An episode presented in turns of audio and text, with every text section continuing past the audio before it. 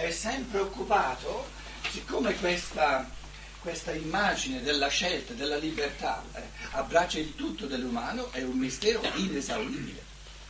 È inesauribile anche per, anche per il pensiero. Quindi si tratta ogni volta che il pensiero si rimette a reinterpretare l'umano, di capire sempre più vastamente, sempre più profondamente la struttura dell'interazione tra la pace che dà il mondo e la pace che dà l'esperienza della libertà, l'esperienza dell'io, la pace che vi do io, è il tipo di armonia che sorge attraverso l'esperienza di essere un io sovrano, signore, eh, che decide liberamente e che vive in libertà. E uno degli esercizi che abbiamo fatto ieri sera era di chiedersi perché non si può avere tutte e due. Avere tutte e due significa non scegliere. E cosa c'è che non va, se c'è qualcosa che non va nel tentativo di, di, di avere tutte e due? Eh, eh, che non si può, non funziona. Ci puoi provare, ma ti toccherà fare l'esperienza che non si può.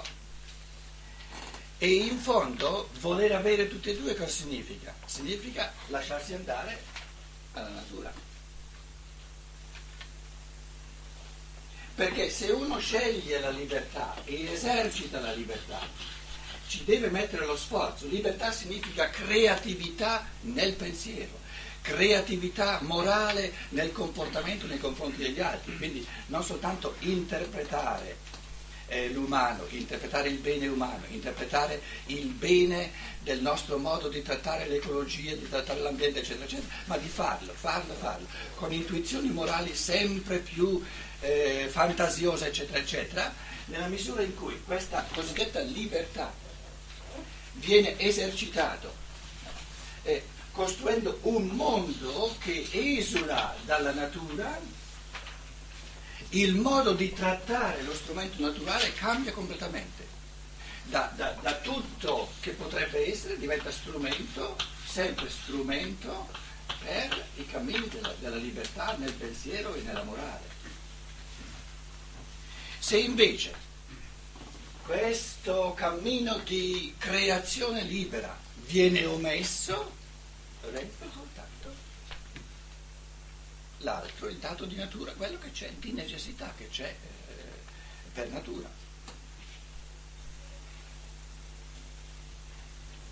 Allora si ritorna alla domanda che chiede, perché non dovrebbe essere, eh, eh, perché non, non dovrei trovare la pace la felicità lasciandomi andare alla natura? La natura è saggia,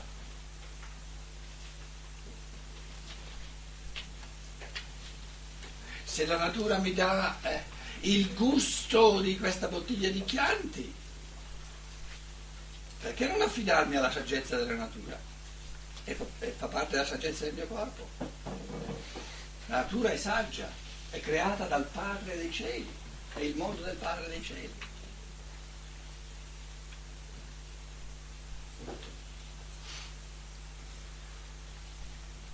Non vai contro natura, se ti neghi ciò che la tua natura desidera. Eh, le conosciamo queste argomentazioni? Ci sono, eh, come? Perché ti metti contro il biologico? Vuoi essere più intelligente, vuoi essere più saggio del biologico? Com'è? O del transgenico. Cosa? O del? O del transgenico. O del transgenico, quello che vuoi. Sì, quello bisogna vedere se è natura, però, eh? o se è contro natura. Stiamo parlando di assecondare, lasciarti guidare dalla saggezza della natura. Per questa argomentazione impo- si impone nel mondo d'oggi. Vuoi essere più saggio della natura?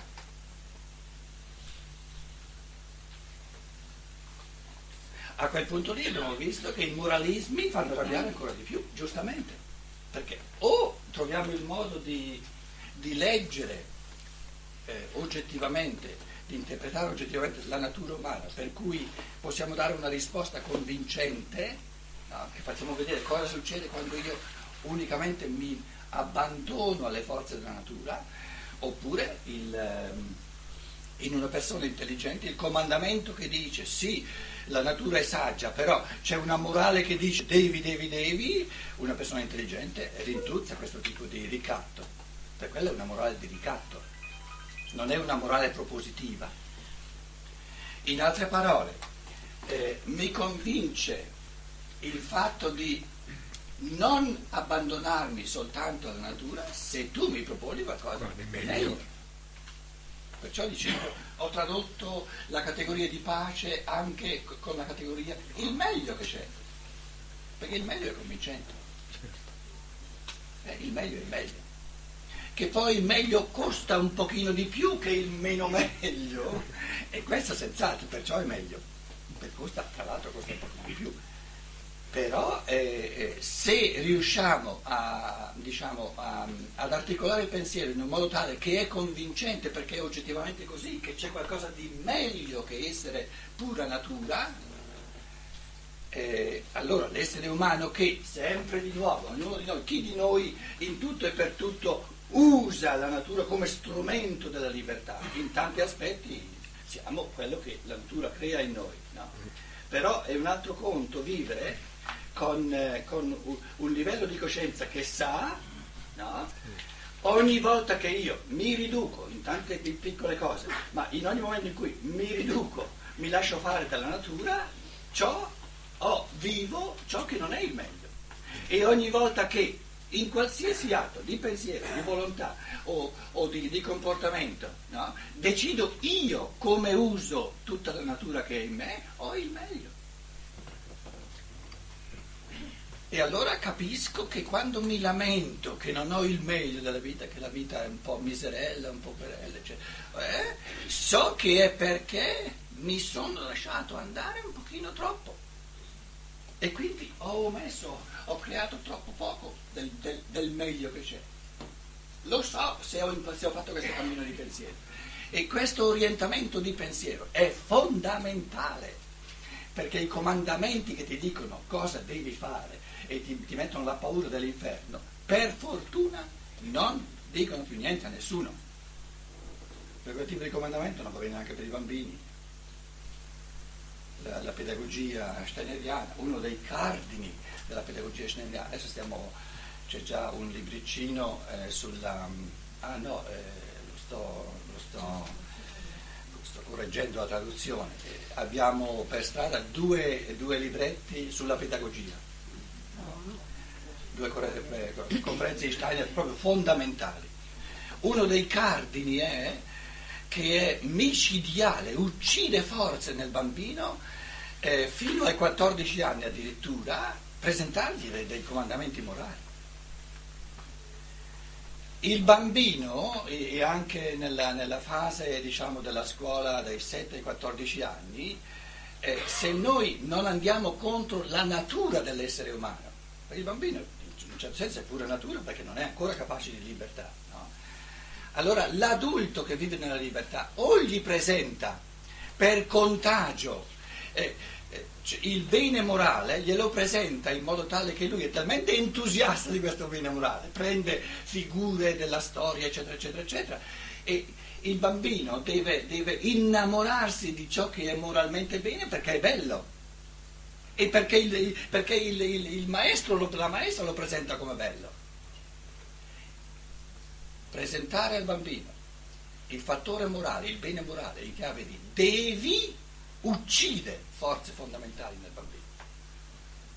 Perché devi significa non hai in te le forze di farlo con entusiasmo, con pienezza, eh, con, con, eh, dire, con creatività e quindi devi fare ciò che non vorresti. Perché cosa vuol dire devi?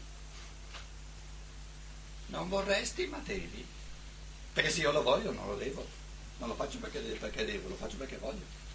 Quindi il devi è una castrazione tale della natura umana che presuppone che la natura umana no, è stata creata, è, è, è, come dire, dal Padre Eterno così, così snaturata che non è capace di volere per entusiasmo il bene, bisogna imporglielo per dovere.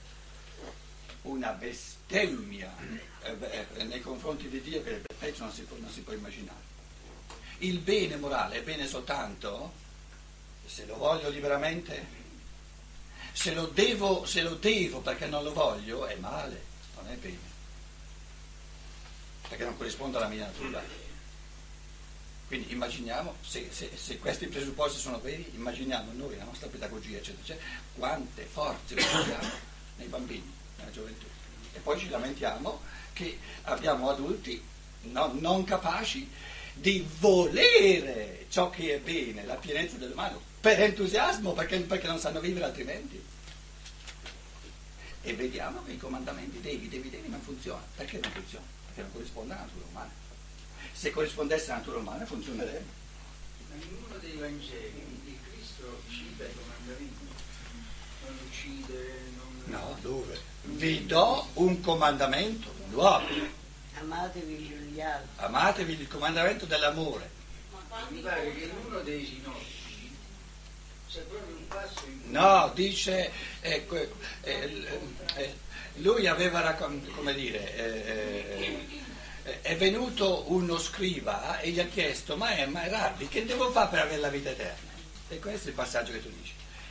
E il Rabbi gli dice, ma guarda che io non sono mica venuto a inventare eh, una natura umana nuova, eh, sono qui per, per, leggere la natura umana che c'è, non, non ne sto inventando una nuova.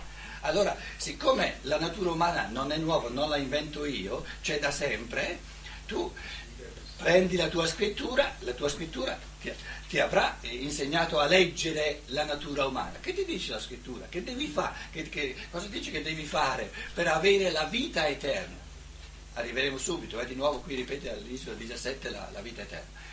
E il, il leguleio dice, ah, nella mia Torah c'è che devo amare Dio e devo amare il prossimo. E beh, e il, il rabbino di Nazareth dice, beh, non ti basta? Troppo poco? Amare Dio con tutte le tue forze, la tua mente, il tuo cuore e il prossimo come te stesso. Dice che altro vuoi? Allora il Vangelo, Luca, eh, il Vangelo dell'amore. Questo, questo, questo leguleio, parola c'è in italiano, vero? Sì e, e si è presa una botta, per quello gli ha chiuso la bocca, si è fatta una figura di fronte alla gente, povera gente era lì. Allora cosa fa per, per salvarsi la pelle?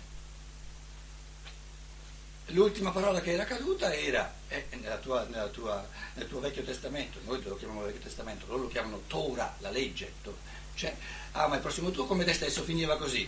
Allora lui per giustificare, per, per fare bella figura lo stesso, dice, eh beh però io non lo so chi è il mio prossimo, chi è il mio prossimo? Capito? Volevo di nuovo, eh, insomma, averla vinta lui.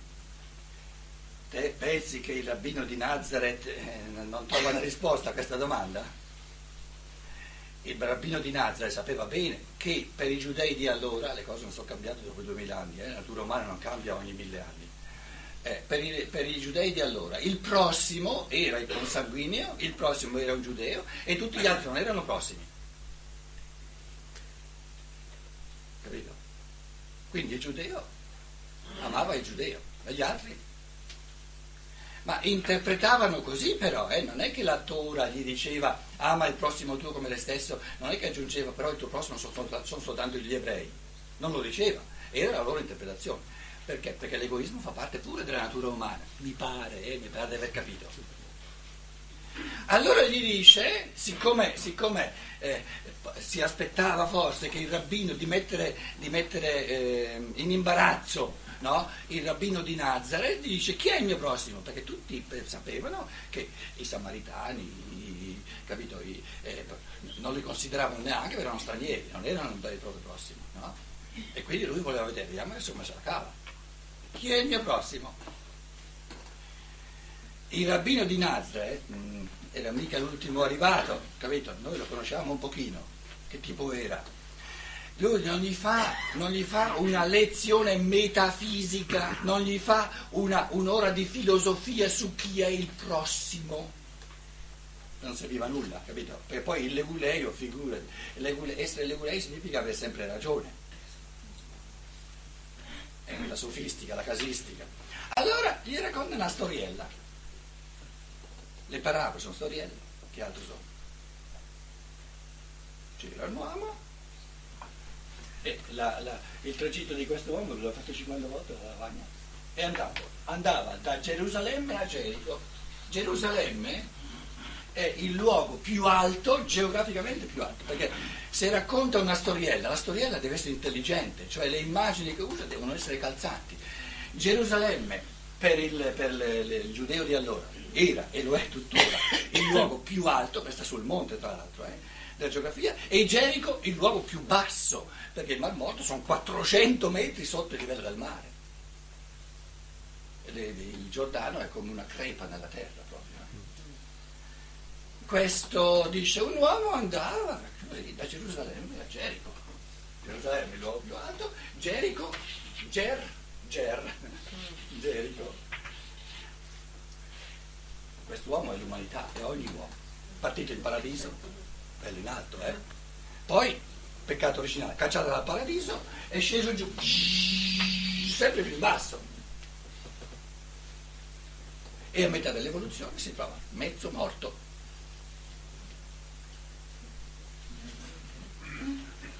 Tutti noi, siamo tutti noi, ognuno di noi. Mezzo morto significa è vivo soltanto al mondo della materia, è vivo soltanto nel mondo della materia e per quanto riguarda il mondo dello spirito, morto e seppellito perché il mondo dello spirito non lo conosci, non lo vedi, non, non ci capisci nulla, eh, lo nega, fa come se non ci fosse, eccetera. E sta lì sulla strada, mezzo morto. Passa per caso, per caso. E la parola greca significa per karma, per il karma è il caso, si pone il caso. Un prete. Sì, voi pensate che nei seminari ce l'hanno raccontata così la parabola? Io adesso mi permetto di non barare, ma ve la dico, ve la dico com'è, eh, ma non ce la dicevano mica com'è. Il prete, eh, le- vi dico proprio, vi traduco letteralmente quello che c'è in greco. Antiparete lo vede e passa dall'altra parte della strada. Perché? Perché se gli va vicino e la sua ombra lo tocca, Contagio. No, no, no, no, è, è impuro e prima di fare, di, di celebrare la messa, no, il, servizio della sinagoga, deve lavarsi. E sarebbe un pasticcio. Allora, per restare puro, per non, per non, per non impuro, passa dall'altra parte, antiparente.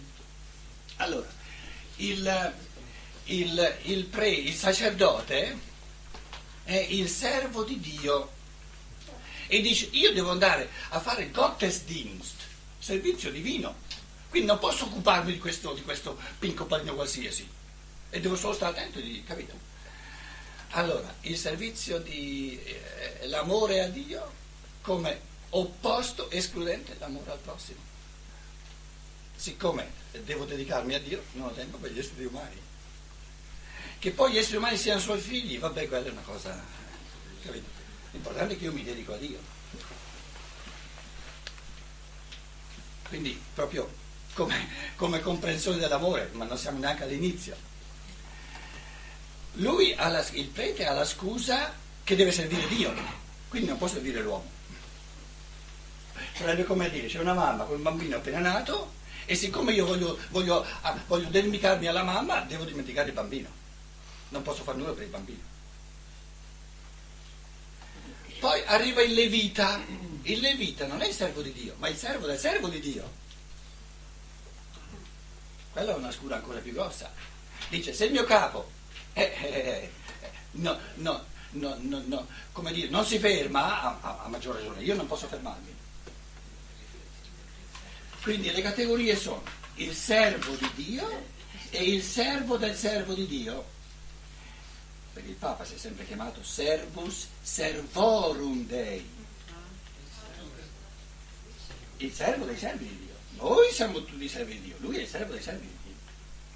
Che poi ogni tanto si chiama anche il vicario di Cristo in terra, quello adesso non importa, eh, lasciamolo da parte. Importante, servo dei servi di Dio. Allora il Levita eh, dice io gli devo correre dietro a quello, per quando arriva a Gerusalemme si mette subito con i paramenti, eccetera, eccetera, non ci sono io, poveraccio. Eh, eh, eh. Allora anche lui antiparente. Gli andò dietro al prete, dall'altra parte. Messe queste due categorie eh, di- delle due persone che, eh, che non, non comprendono, è la coscienza umana che non comprende il peso morale nell'evoluzione umana di ciò che noi chiamiamo con un'espressione inflazionata l'amore al prossimo. Perché senza dedizione all'umano non c'è evoluzione umana. L'evoluzione umana è dedizione all'umano, in chiave di capirlo sempre meglio e in chiave di favorirlo sempre meglio nella sua evoluzione. Se io, se io voglio amare Dio, no? senza, senza, dire, senza, creare nell'umano le forze di amore, nel pensiero, cioè, è, è, è, astrazione assoluta, è illusione, ecco un pensare illusorio. Quindi una volta messe queste due categorie, di quello che in nome di Dio ignora l'uomo e di quello che in nome del servo di Dio ignora l'uomo, le categorie sono complete, non c'è bisogno di altre, perché lì c'è tutto. O ignoro l'uomo perché devo dedicarmi a Dio, o ignoro l'uomo perché devo aiutare colui che si dedica a Dio. Altre categorie non ci sono. E quindi lì è finito, la parte giudea è finita. Adesso ci mette un samaritano, uno straniero, un extracomunitario. Quello te lo mette, il, rabbino di Nazareth non era l'ultimo arrivato, ma lo vediamo proprio in ogni...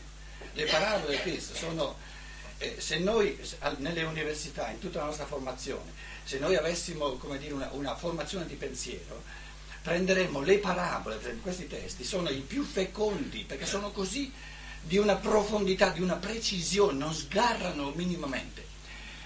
Uno dei tratti di questa parabola è che i due che avrebbero avuto tutta la possibilità, non soltanto sono consanguini, non soltanto sono giudei, quindi potevano parlare eh, la loro lingua con quello lì mezzo morto, no? Ma vanno a piedi, quindi il tempo ce l'hanno.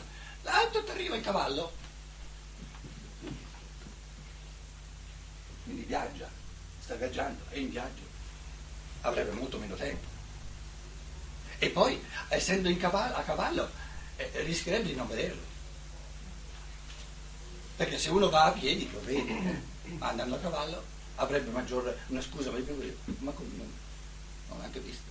Eh, il cavallo non si è fermato. A cavallo arriva. Gli esercenti discutono se era un cavallo, se era un mulo, lo lascio voi, eh? Lo lascio voi. Eh, l'umanità a quei tempi non era ancora ai livelli di scientificità biologica, eh, eh, capito? Eh, quindi che sia stato un cavallo o un mulo, insomma, stava seduto, stava seduto sopra. Lo, lo vede? E la parola più importante, la parola più importante di tutta questa parabola è che questo samaritano, e samaritano significava straniero, eh, abbiamo visto nel Vangelo quando la Samaritana, al quarto capitolo, abbiamo visto i giudei non hanno nulla a che fare con i samaritani, u synchrontai, non hanno, non hanno eh, come dire, feste in comune, non hanno, eh, come si chiama in italiano, le mh, mm, tradizioni in comune, non hanno, eh, non hanno, nulla in comune, no? proprio non si parlano, sono due mondi eh, a sé stanti. La parola più importante è questo samaritano eh, noi traduciamo ebbe pietà, ebbe compassione. La parola greca explanixte significa tutte, tutta la sua parte centrale, l'intestino gli si rivolse nel vedere uno mezzo morto. La natura umana, che è sana, nella sua stessa fisiologia è intrisa di forza e di amore di compassione. E quindi non amare l'altro significa andare contro la propria natura o ucciderla. E quindi, preso da queste forze di compassione, scende giù dal cavallo, gli va lì, gli dice cosa è successo, eccetera, eccetera. Eh, mi hanno pestato i ladri, mi hanno portato via tutti i soldi che avevo, eccetera, eccetera, eccetera. Ah, meno male che sei mezzo morto, dai, che ce la facciamo ancora, dai, dai, dai, dai, dai. Olio sulle, sulle vino, sulle piaghe, eccetera. Poi l'ha preso su di sé. No. Eh, ci ho fatto il, il, il, il buon samaritano, capito? E lo porta siccome lui doveva veramente continuare il suo viaggio, lo porta in un albergo, un, un ostello della gioventù,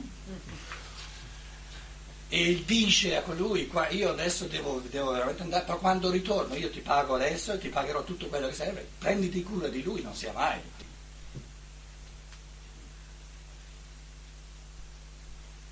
Immaginiamo adesso a questo punto qui del racconto il leguleio.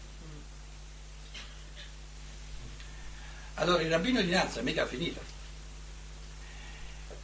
Eh, furbo, eh?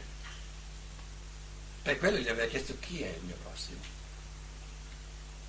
Dopo finito il raccontino, la storia, dice, chiede alla gente, non soltanto a lui, eh, non lo voleva umiliare, però eh, le cose vanno lette come sono. Chiede, dice, chi di questi tre, il prete, il diacono, oggi noi diremmo il diacono, il levita è il diacono, Dice se quello scappa, io sono un diacono, eh, gli devo andare dietro. Eh. Chiede, chi di questi tre è diventato il prossimo per colui che, era, che era mezzo morto? E Geneto. Lui aveva chiesto chi è il mio prossimo. Guardate, il prossimo significa vicino, eh? Prope, prossimo prossimo è, è, significa massimo di prossimità, se, se, tutti i lumi della libertà italiana non mi hanno ancora lasciato. Prossimo significa vicinissimo. Lui aveva chiesto chi è il mio prossimo. E il Cristo gli dice ognuno a cui tu ti avvicini, e se non ti avvicini non è prossimo. Se un altro essere umano mi fosse prossimo, fosse il prossimo, non resta nulla da fare all'amore, perché amare significa avvicinarsi, prendere a cuore. Nessun uomo mi è prossimo, già in partenza, se io non divento il suo prossimo andandogli vicino, avvicinandomi.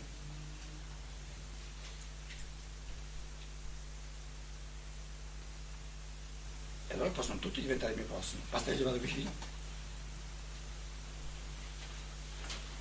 Questo, questo modo, io l'ho fatto un pochino adesso, oh, però è essenziale, no? lo si vede subito che coglie l'essenza del fenomeno.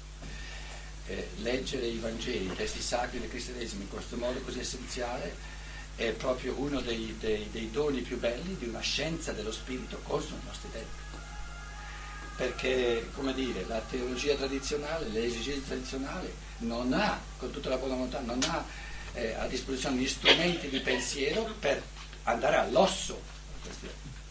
E allora ti fanno tutta una descrizione perché il prete non si è formato, perché il levita, eccetera, eccetera, eccetera.